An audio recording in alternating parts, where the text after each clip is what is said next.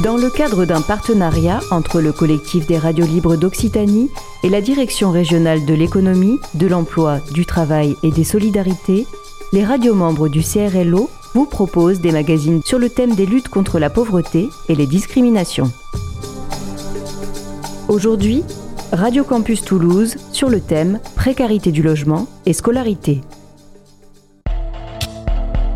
Un toit pour apprendre.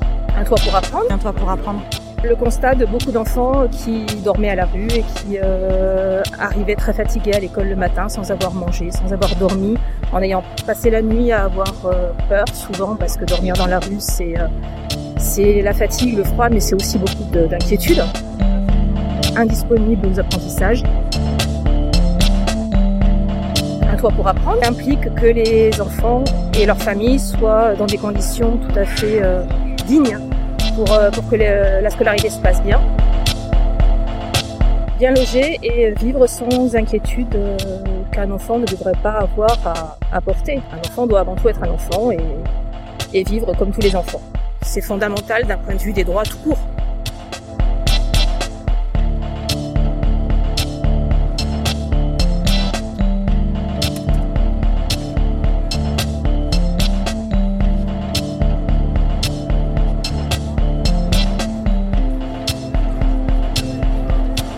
Depuis un mois qu'il est relogé, c'est pas le même enfant.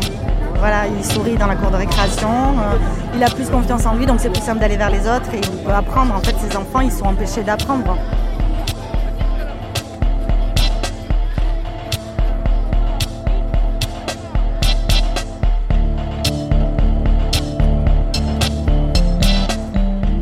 Pour apprendre, c'est surtout le DAL qui, a lancé ça pour euh, ben, faire respecter la loi.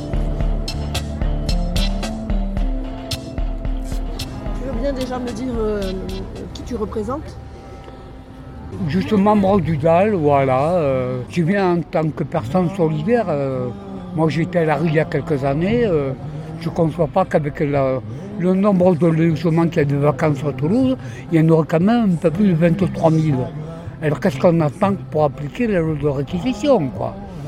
Le maire de Toulouse et le préfet, j'ai l'impression qu'ils ne veulent pas m'entendre parler. C'est pas le moment, quoi. Merci beaucoup. Avec plaisir.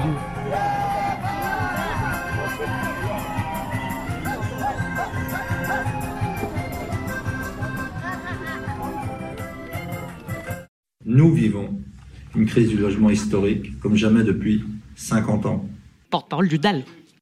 Jamais il n'y a eu autant de sans-abri, jamais il n'y a eu autant d'expulsions locatives, jamais il n'y a eu autant de demandeurs de logements sociaux, Jamais il n'y a eu autant de personnes vivant dans des conditions de surpeuplement aggravées ou de précarité, surtout de grande précarité. Jamais non plus les locataires n'ont eu à, payer aussi cher pour se loger, parfois mal se loger, et de plus en plus souvent mal se loger.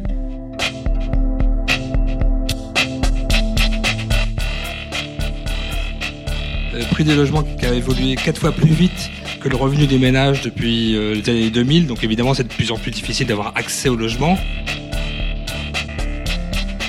L'offre de logements à bas loyer eh bien, fait terriblement défaut, en particulier dans les grandes villes. Et puis, les économies qui ont été faites sur les APL, sur le logement social, ont réduit les possibilités de loger les ménages les plus fragiles.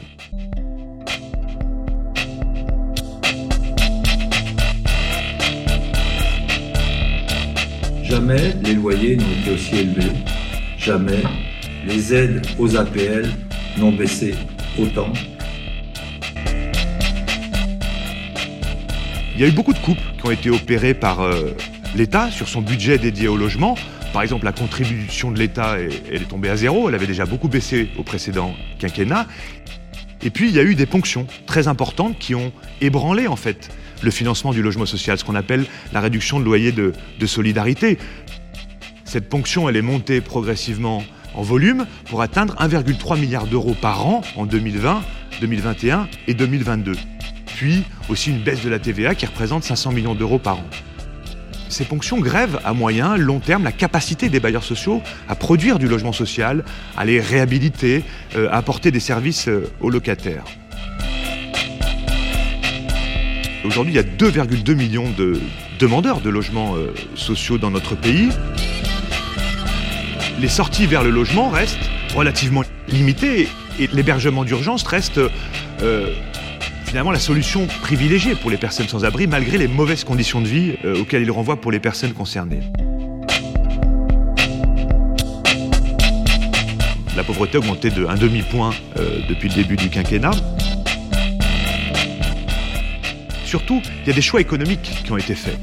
Des choix où, effectivement, on n'a pas augmenté certains minima, où on en a gelé certains. Euh, J'évoquais tout à l'heure les APL. Et puis de l'autre, euh, de sortes de cadeaux fiscaux aux, plus riches. Euh, la transformation de l'ISF en IFI, le, prélèvement forfaitaire unique. Hein.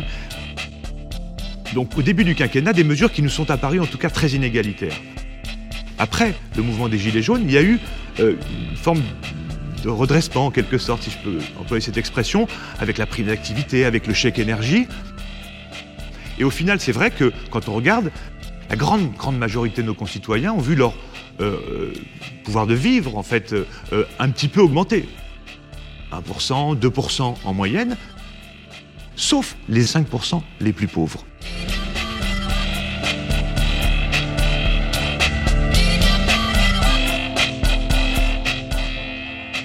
Jamais, jamais, on a traversé une crise aussi grave depuis 50 ans dans notre pays.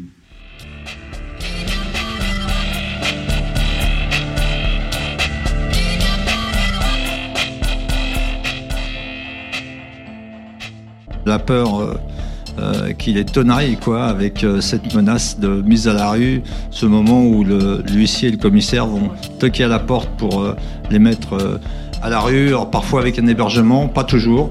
Euh, on l'a remarqué euh, pendant ces deux dernières années. Souvent des prioritaires d'ALLO euh, qui ont fait toutes les démarches pour être connus prioritaires et au lieu d'être relogés, ils sont expulsés par l'État qui doit normalement loger en urgence et de manière prioritaire les, les DALO. Cette question du logement qui est pour les classes populaires, la question principale qui pèse le plus lourd dans le budget des ménages.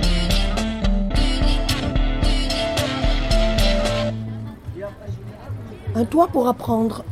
Un toit pour apprendre. Un toit pour apprendre.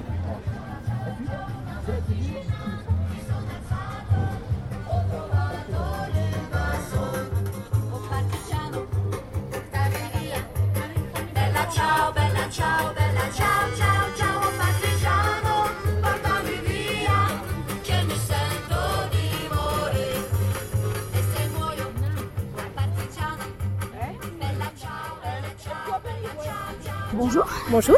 Tu peux me dire qui tu représentes et pourquoi tu es là? Alors je représente la Ligue des droits de l'homme et je suis là euh, au titre du réseau Éducation sans frontières. Euh. Est-ce que cette opération est en lien avec euh, l'opération Un toit pour apprendre? Alors il y a un lien avec Un toit pour apprendre, c'est pas seulement ça, mais il y a un lien aussi avec Un toit pour apprendre puisque la scolarisation bien sûr est importante pour nous et implique que les enfants et leurs familles soient dans des conditions tout à fait dignes pour, euh, pour que la scolarité se passe bien. C'est totalement essentiel pour le, leur bonne euh, conditions de vie et d'intégration dans la société française et euh, c'est fondamental d'un point de vue des droits tout court. Me dire comment elle est, elle est née cette association, après quel constat? Un pour apprendre euh, le constat de beaucoup d'enfants qui dormaient à la rue et qui euh, arrivaient très fatigués à l'école le matin sans avoir mangé, sans avoir dormi, en ayant passé la nuit à avoir euh, peur souvent parce que dormir dans la rue c'est c'est la fatigue, le froid, mais c'est aussi beaucoup d'inquiétude et l'angoisse de ne pas savoir comment on va pouvoir continuer dans ces conditions-là. Et, et, les enseignants ont vu des enfants de plus en plus fatigués, de plus en plus indisponibles aux apprentissages. Euh, c'est un constat qui a été partagé et il est apparu nécessaire de, porter cette question-là.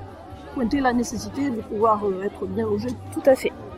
Bien logé et vivre sans inquiétude euh, qu'un enfant ne devrait pas avoir à, porter. Un enfant doit avant tout être un enfant et, et vivre comme tous les enfants. Merci beaucoup.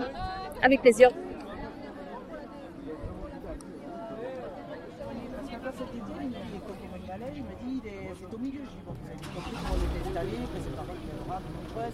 Pas rester devant nous, c'est pas possible. Ça le fait pas. Donc il décale. Ouais, mais il faut qu'il décale l'autre. Tu peux me dire à quel titre tu es là? Euh, moi, je suis là parce que je suis enseignante dans le premier degré et je suis là euh, pour la CGT Éduc puisqu'on fait partie de la campagne Un toit pour apprendre avec la RSF. J'aimerais bien que tu me parles un peu de cette euh, opération Un toit pour apprendre. Ben, elle est née parce qu'il y a énormément de gamins qui sont scolarisés dans nos écoles et qui n'ont pas de logement. Alors, du coup, il y a plusieurs euh, associations, syndicats qui se sont, réunis pour essayer euh, de les aider. Et notamment, c'est surtout le DAL qui, a lancé ça pour euh, ben, faire respecter la loi. Et sur le terrain, du coup, ça, ça se concrétise comment Les actions de Un toit pour apprendre? Oh ben, c'est très, très large. Il y a régulièrement des petits déjeuners euh, devant les écoles pour faire signer des pétitions, pour sensibiliser. Euh, il y a une réquisition. Il y a eu aussi un mouvement euh, d'occupation d'un gymnase cet hiver pour euh, héberger des familles qui étaient sans abri et qui a réussi à obtenir de la préfecture que la loi soit respectée et ils ont pu être logés. Donc ils ont été logés dans des logements d'urgence, hein, c'est pas non plus du pérenne, hein, mais c'est déjà mieux que d'être dehors. Moi dans mon école par exemple, on avait un élève qui dormait depuis deux mois et demi dans sa voiture avec sa mère. Voilà, donc euh, il a pu être relogé dans ce cadre-là. Et hum, les enseignants, là, vous, vous avez concrètement euh, fait des liens entre le suivi à l'école, le- le- la capacité d'apprentissage. Oui, ça se voit de suite. hein. Nous, l'élève qui était chez nous, euh, il dort dans une voiture, donc il est épuisé en termes de confiance en lui, en termes de... Là, depuis un mois qu'il est relogé, c'est pas le même enfant. Voilà, il sourit dans la cour de récréation, euh, il a plus confiance en lui, donc c'est plus simple d'aller vers les autres et il peut apprendre. En fait, ces enfants, ils sont empêchés d'apprendre du fait de leur situation administrative, en fait, que ce soit des papiers ou du logement. Parmi ces enfants qui sont à la rue, on va dire qui dorment à la rue ou dans des voitures, euh, ça concerne uniquement des enfants qui sont en situation irrégulière ou aussi des enfants qui sont en très grande précarité. Le mal logement, ça touche aussi des gens qui ont une situation euh, tout à fait régulière au niveau administratif. Quoi. Façon, il n'y a plus de place de logement. euh, ça, tout est verrouillé, donc bon, c'est compliqué. Merci beaucoup. Avec plaisir.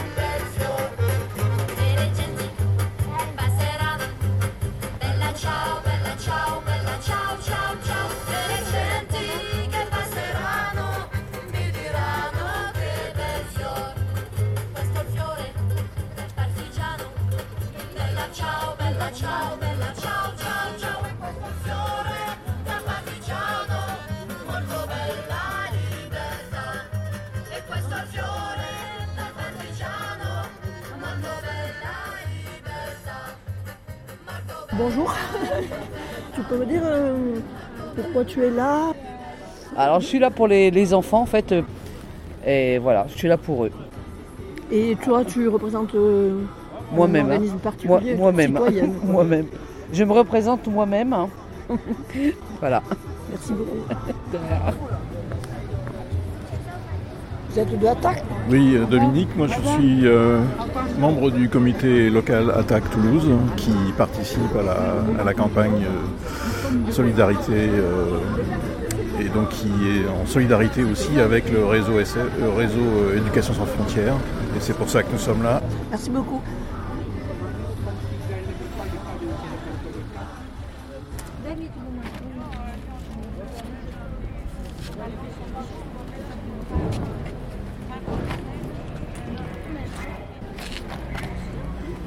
Toit pour apprendre Un toit pour apprendre. Un toit pour apprendre. Moi, je suis là à titre de proche de RESF. Donc, c'est à ce titre-là que, que je participe de leur rassemblement. Tu es enseignante?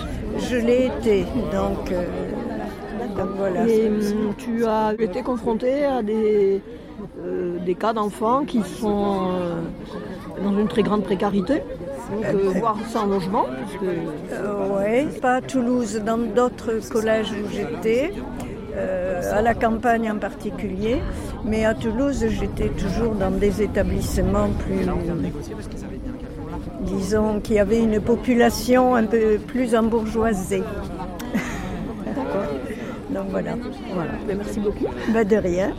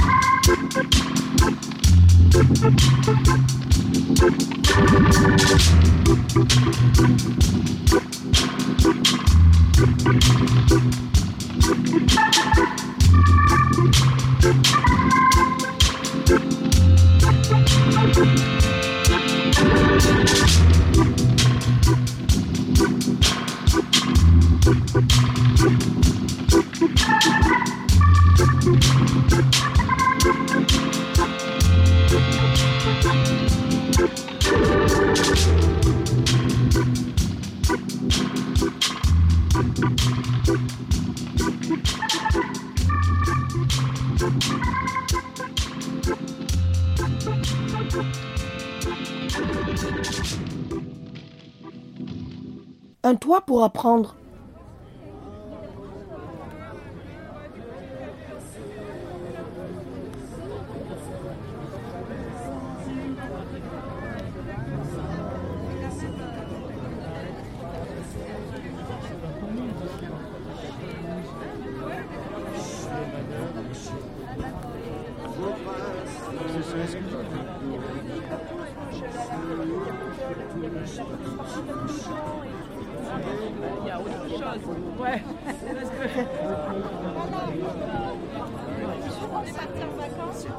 Bonjour. Bonjour.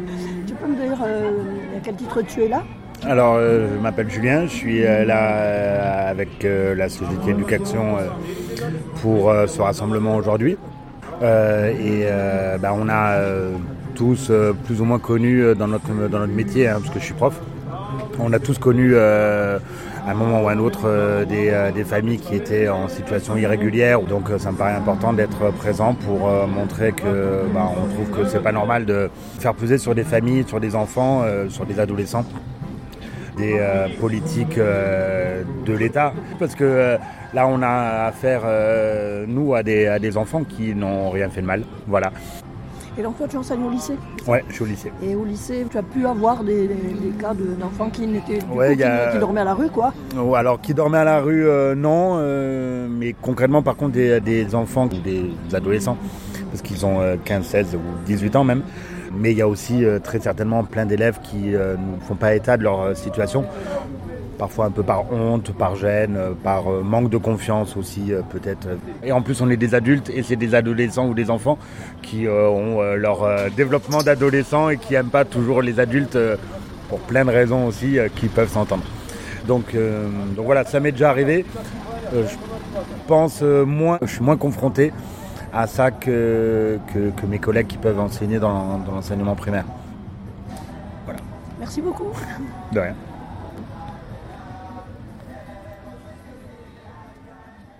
Un toit pour apprendre. Un toit pour apprendre, un toit pour apprendre, un toit pour apprendre.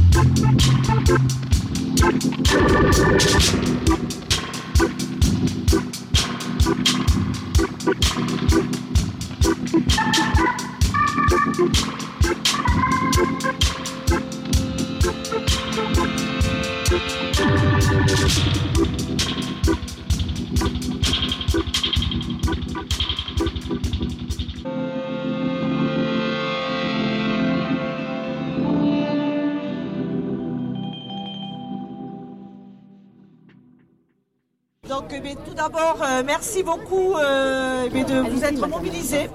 Alors, on va donner la parole aux collectifs d'écoles qui se sont mobilisés depuis janvier, qui ont organisé des cafés solidaires. Euh, donc, eh euh, peut-être Berthelot Elle arrive. Berthelot, il y aura le collège Vernon aussi. Bastide, je ne sais pas, ils devraient, voilà, ils ne sont pas là. Et Calas Dupont. Bruno ne pouvait pas venir, mais est-ce qu'il y a quelqu'un qui prend la parole de Calas Dupont? Oui, bonjour. Juste quelques mots pour parler de l'action du collège Berthelot. Donc, euh, au mois de janvier, comme un certain nombre euh, d'autres établissements, on a euh, participé, les personnels du collège, les parents d'élèves, RESF, à un petit déjeuner solidaire pour informer, pour alerter de la situation de nos élèves, d'un très grand nombre d'élèves sur Toulouse, parce qu'il ne se passe pas une seule année scolaire sans qu'on soit confronté aux situations extrêmement difficiles que vivent un certain nombre des élèves que nous avons en classe, euh, qui sont euh, dans des squats, euh, dans des logements extrêmement précaires. Donc, juste à titre d'exemple, on a découvert incidemment cet hiver qu'une de nos élèves nouvellement arrivée euh, dormait tous les soirs dans sa voiture avec ses parents et son petit frère et sa petite sœur. Voilà, donc on est mobilisés, les personnels, les parents d'élèves, et on le restera. Merci Berthelot. Du coup, euh, Vernon, euh, le collège Vernon qui s'est aussi mobilisé. Mais là, au collège Vernon, il y a une famille que l'on soutient aujourd'hui. Bonjour à tous. Alors, je travaille sur le collège Jean-Pierre Vernin à Toulouse en tant qu'accompagnante d'élèves en situation de handicap sur un dispositif spécialisé que l'on appelle Ulysse.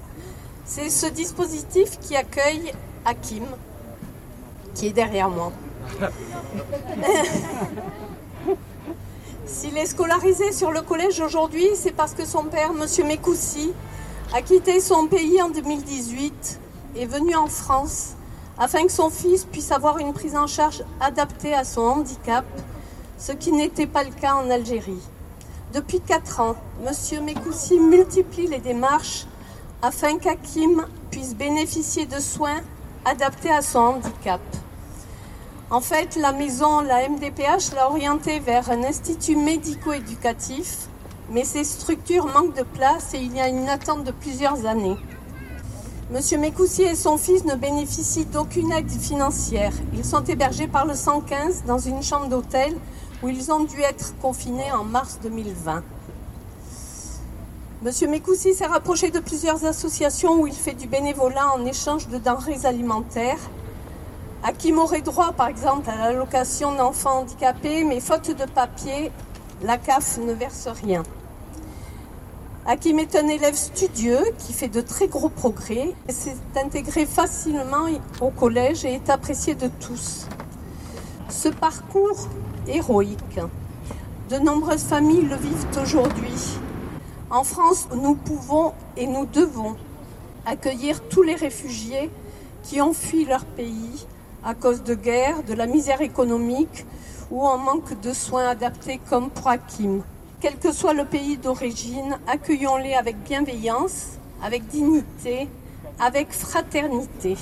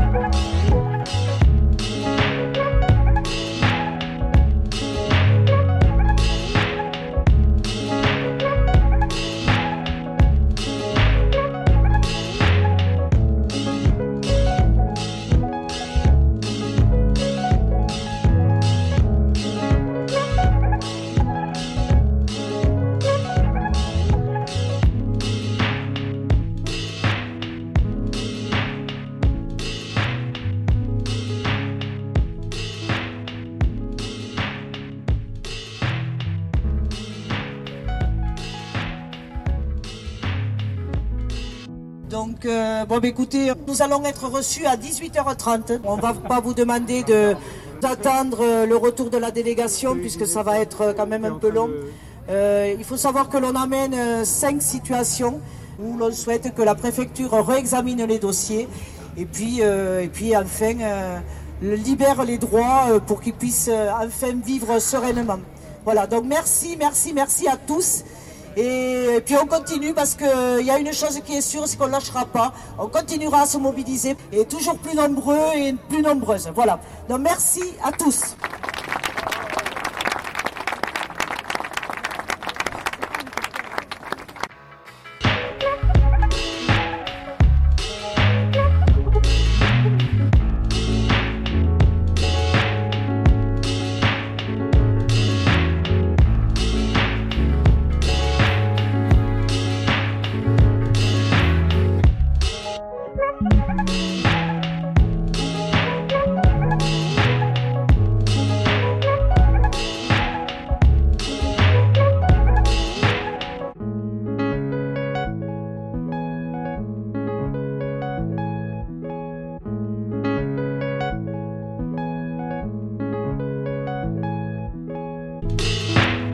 Pour apprendre, un toit pour apprendre, un toit pour apprendre.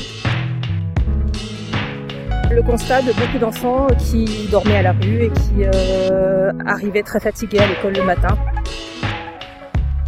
indisponibles aux apprentissages.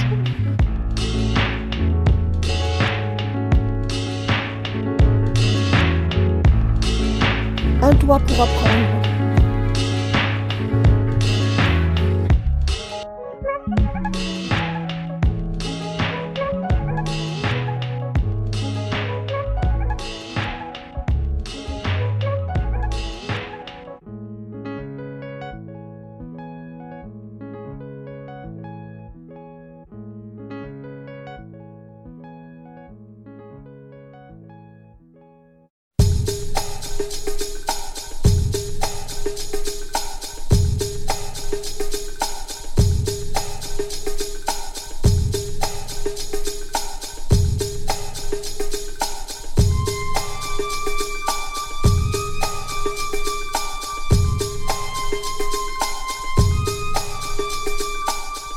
C'était un magazine du CRLO en partenariat avec la Direction régionale de l'économie, de l'emploi, du travail et des solidarités.